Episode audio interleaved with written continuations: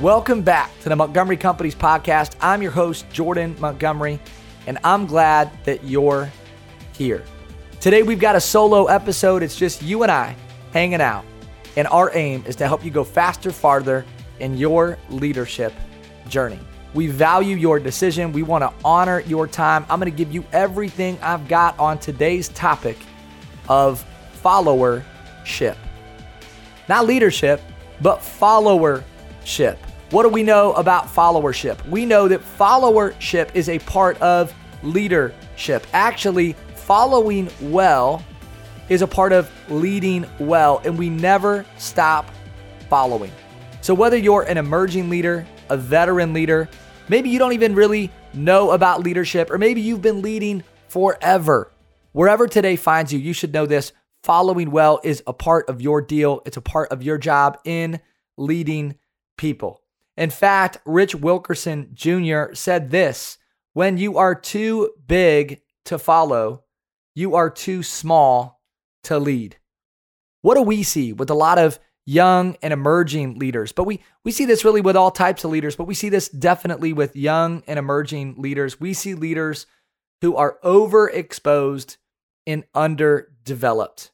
And typically, if they're overexposed and underdeveloped, it means that they have forgotten that followership is a part of leadership. They've just been leading, they've been speaking and influencing, they've been out front, they've been calling the shots, they've been making the decision, but maybe they stopped getting feedback.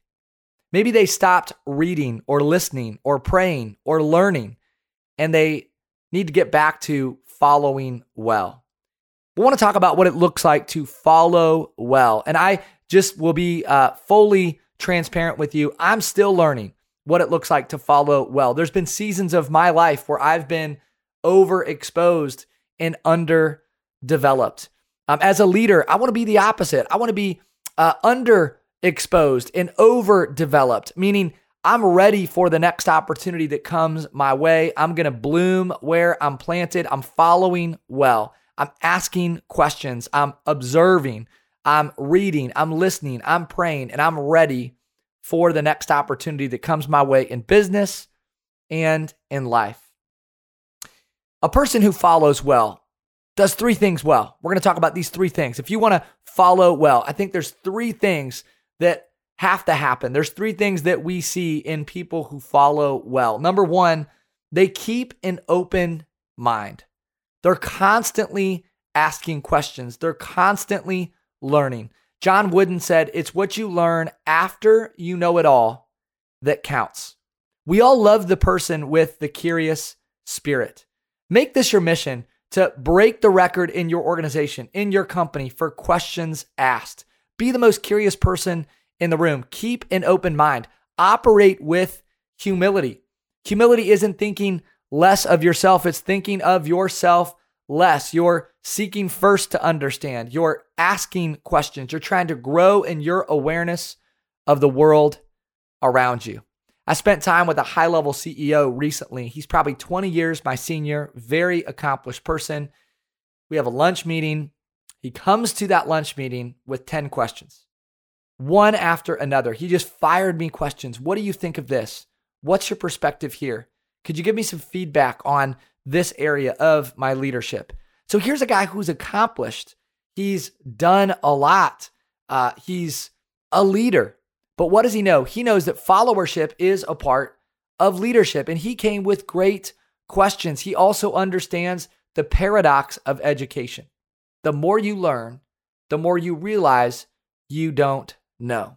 You'll see this in a lot of high level leaders, impactful leaders of people. They're constantly asking questions, they're trying to grow, they keep a curious spirit. And they remember that when they're too big to follow, they're too small to lead. Number two, people who follow well love people well. They remember that every person they speak to, every person they interact with is a beating and sometimes bleeding heart. They're real people. Maybe you're an emerging leader. And inside your organization, you report to a few people. You've got some senior leaders. And um, sometimes we forget as emerging leaders that our senior leaders need to be led to, They need to be loved to. They need someone to care for them, support them, encourage them, pray for them. When's the last time you asked a senior leader, somebody who has a position of authority in your life? Maybe it's a mentor, a pastor, uh, maybe it's just somebody that you really respect, and, and you ask them a question like, Hey, what could I take off your plate? How could I pray for you? Or maybe it's not a question, but it's just something that you encourage them in. Hey, just wanted to encourage you in this. You've had a great week, a tremendous year. I uh, just appreciate the way that you do these two or three things in your leadership. It's making a difference. People who are in a position of authority need to be loved. All people need to be loved. People who follow well realize that every single person they interact with is a beating and sometimes bleeding heart. People who love well are constantly serving and tending to the needs of others. And finally, people who follow well pursue relationships well. They're constantly pursuing people in an effort to learn, grow, and impact others. They're trying to find the new mentor, the new coach, the new teacher, the new friend. It doesn't mean that they abandon their old relationships. It just means that they're constantly trying to expand their circle and grow in wisdom. The average Olympic athlete has seven different coaches. And many of those coaches change from year to year. They're constantly trying to glean wisdom, they're pursuing people. If we want to grow as leaders, if we want to follow well, we have to pursue relationships well. If you're in a position of trying to pursue a certain mentor, maybe a coach, maybe a teacher, I just want to break down the difference between being coachable and teachable. Many of us think that we're coachable, and actually, we're just teachable. There's a difference in being teachable and coachable. If you're teachable, you're concerned with the moment at hand and the content in front of you. So maybe you sit in a seminar or you go to an event and you take notes and you listen. You're involved in the moment and you're really caught up in the content, but it stops there. That's the spirit of a teachable person. If you're a coachable person, you're not just concerned with the moment and the content, you're also concerned with the future and the relationship. It's the moment, the content, the future, and the relationship. Here's what you're thinking about I got to go chase that person down.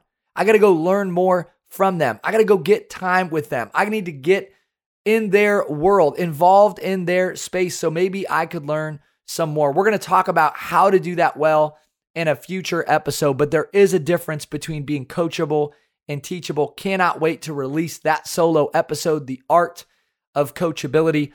But remember this people who follow well pursue relationships well.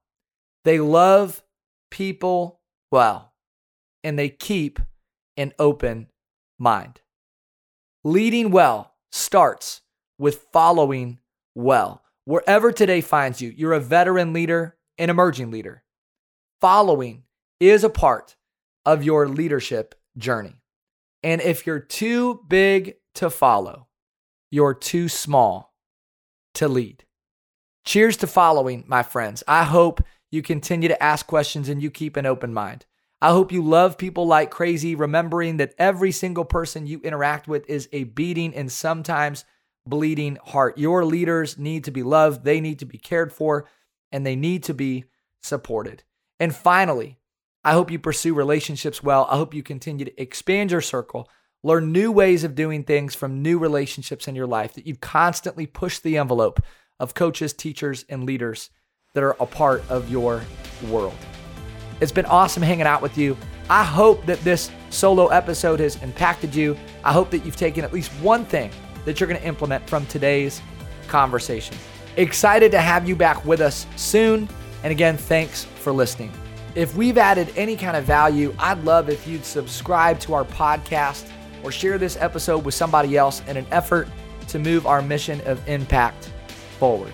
I also want to give a shout out and say thanks to our producers, John Choate and James Roth of Storyline Multimedia.